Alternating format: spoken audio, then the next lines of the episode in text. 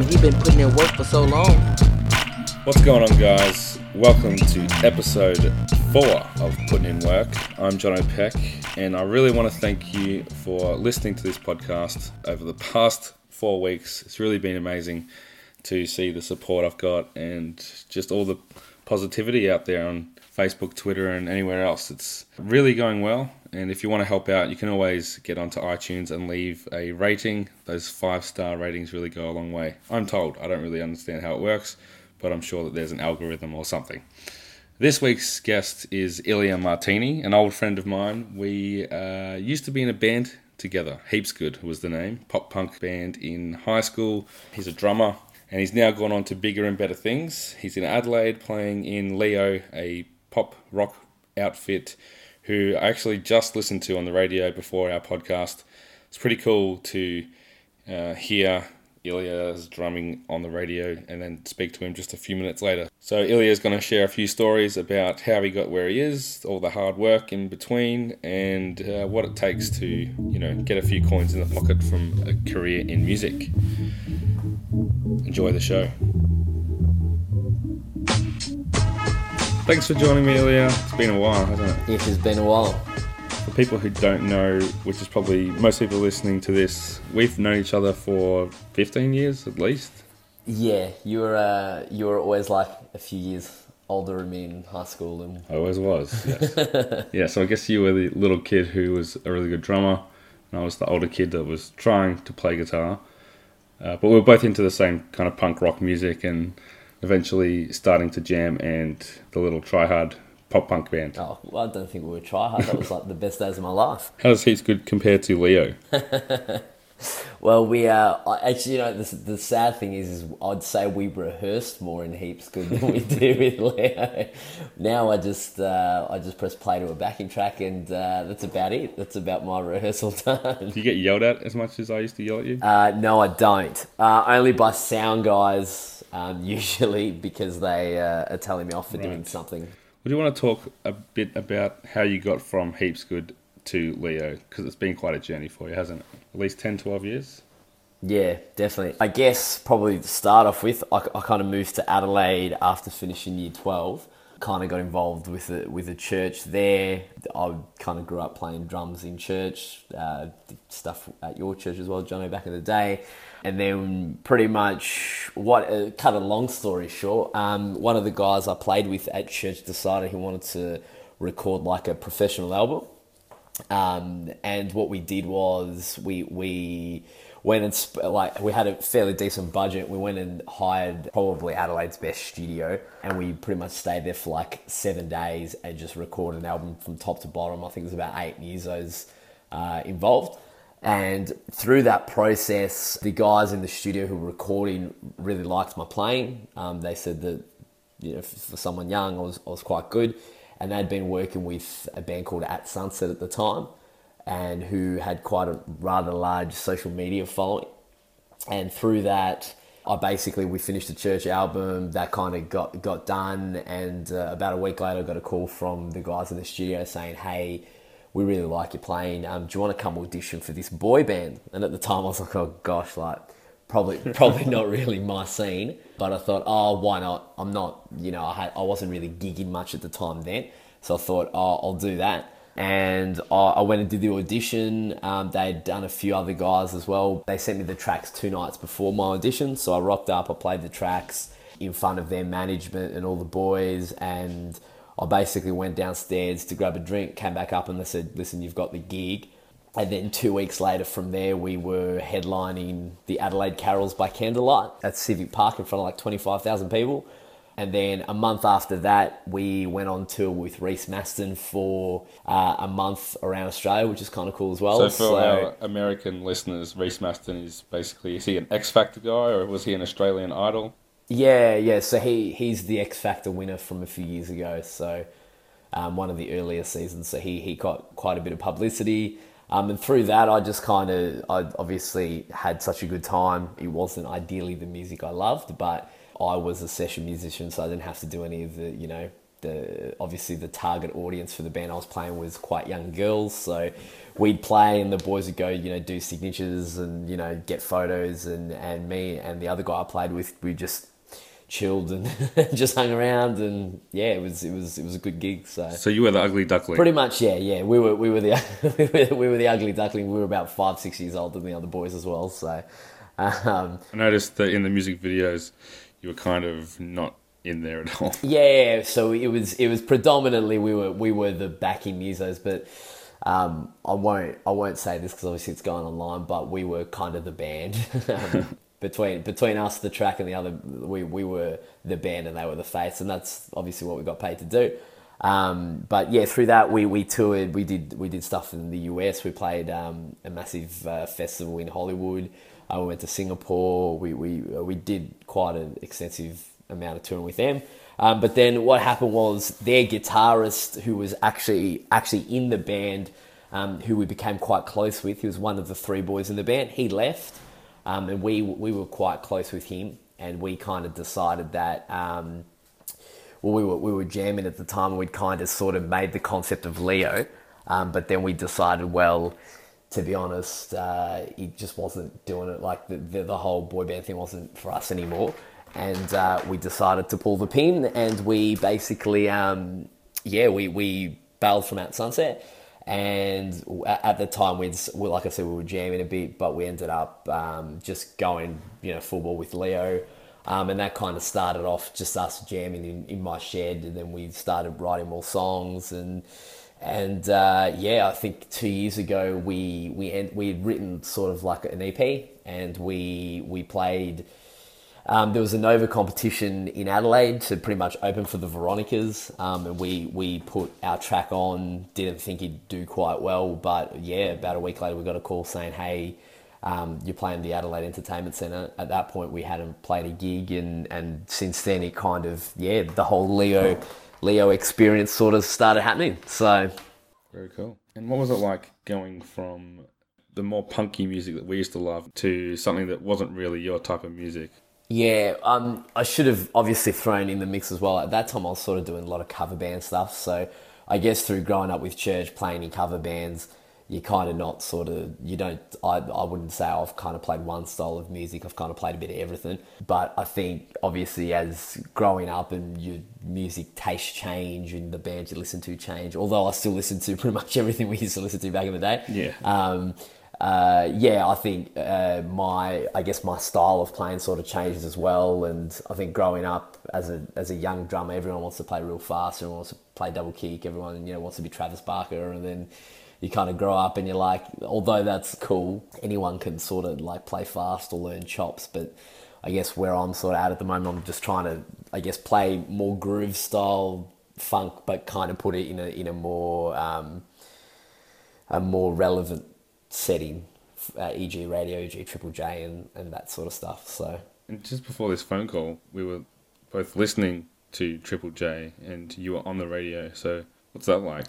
well, it's it's funny. We um we only put the song we, we put a song on Unearthed on Monday, and it was one of the songs that didn't make the EP. So we we went uh we it just doesn't sort of fit our sound, but we thought we'd put it on there just for content because we haven't posted anything in a while. Um, and then one of the Triple J hosts contacted, contacted us via Twitter and said, "Oh, we'll be playing your song around one." So obviously, obviously, it's nice. It's definitely always nice to you know hear your stuff on the radio. So It's awesome. yeah, yeah, no, it's it's I good. think she even compared you to Phil Collins. So I guess that makes you Phil Collins. yeah, well, that that's it. Um, obviously, I'm not as good a drummer as Phil Collins or have as good enough voice, but I'm gonna say I'm better looking than Phil Collins. So that's that's Oh, I can't argue with that one. that's that's something. That's something. So I win, Phil. And wasn't there like a Miley Cyrus tour or something at some point? She cancelled, right? Yeah, so so this is probably one of the biggest bummers I ever had in music. Um, we when I was playing in at Sunset, um, because we were predominantly quite a, a pop sort of like a very boy band sort of pop thing. We got um, offered to play the iHeart Music Radio Festival like three to four years ago in Sydney. Um, and that's when she was dropping the, the Wrecking Ball album and she was kind of going a bit crazy. Um, but we, we ended up, yeah, so we were one of the main supports there um, on that, in or we were, we were on the bill or whatever. Um, and about two months before the show, we got we got a message saying, "Oh, uh, sorry, boys, the whole gig got cancelled because they they hired uh, Acer Arena, which I think holds about thirty thousand people." And she, I think, only sold 700 tickets. So Sounds kind of Yeah. crazy for someone as big as her. It sounds very, very crazy for someone as big as her. But um, what do you do? So yeah, so that was that was probably probably one of my biggest upsets in music that I didn't actually get to do that. It wasn't meant to be. No, it wasn't. But hey, you know that's okay. So this podcast is essentially about the work it takes to get to where you are now. What would you say has been the hardest part of, of your journey into a career in music? I think the misconception in, in sort of doing music as well is that obviously you've got to know what you're doing. So I still play a lot, I still practice a lot, I, I gig quite regularly. Um, so even if it's not Leo, I'm playing cover stuff or play at church or, or, you know, I'm always playing. So I think first off, obviously knowing what you're doing. But secondly, I think probably the thing that got me, or, or I guess the hardest part was learning that probably 90% of getting good gigs is the people you know and, and maintaining those gigs. So keeping contacts, keeping that sort of friendship, because, you know, obviously we've met a lot of people through, like, Yeah. through what we've been doing.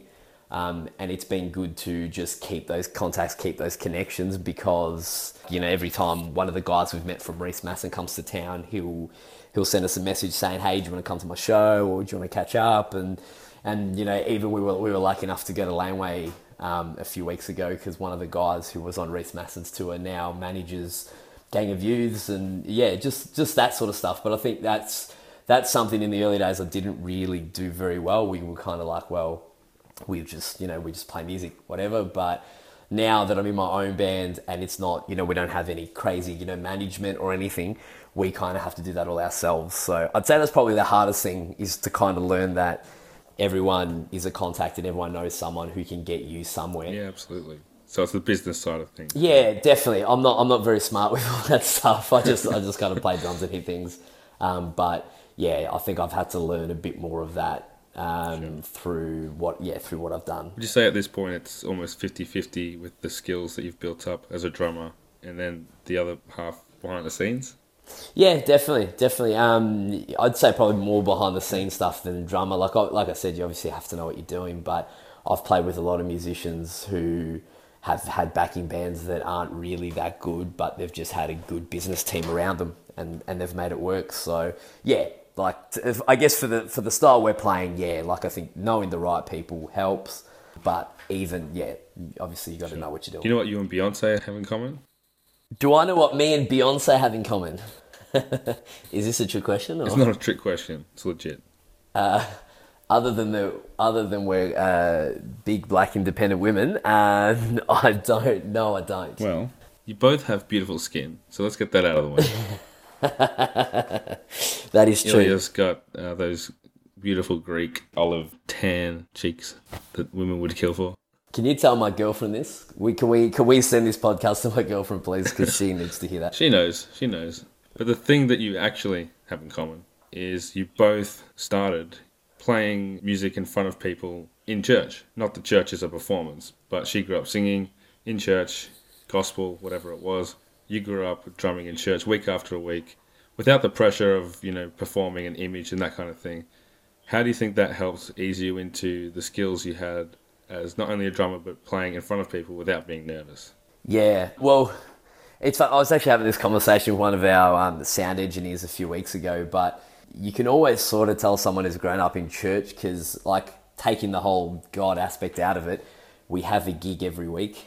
so And that's something you have to practice for. You have to play with a different group of people every Yeah, week. and yeah, yeah. So it's you know, it's I, I started playing drums when I was ten at church. So f- basically, from the age of ten to eighteen, I reckon I would say probably ninety percent of the weeks I would be playing drums at church. So I don't know the you know obviously you do the maths there, but um, yeah. Other other than the fact other than the fact you've got a consistent gig, you've also got a different variety of musos. So you know we've all played with some good musos. We've all played with some real rubbish musos as well, um, and and kind of learning how to Uh, like obviously as a drummer, you kind of sort of lead the band a little bit. So you know, being in church, there's obviously a worship leader, but the drummer sort of dictates, you know, the tempo when you go big, when you go quiet, um, and kind of just, I guess, reading cues, reading different people, playing with different people.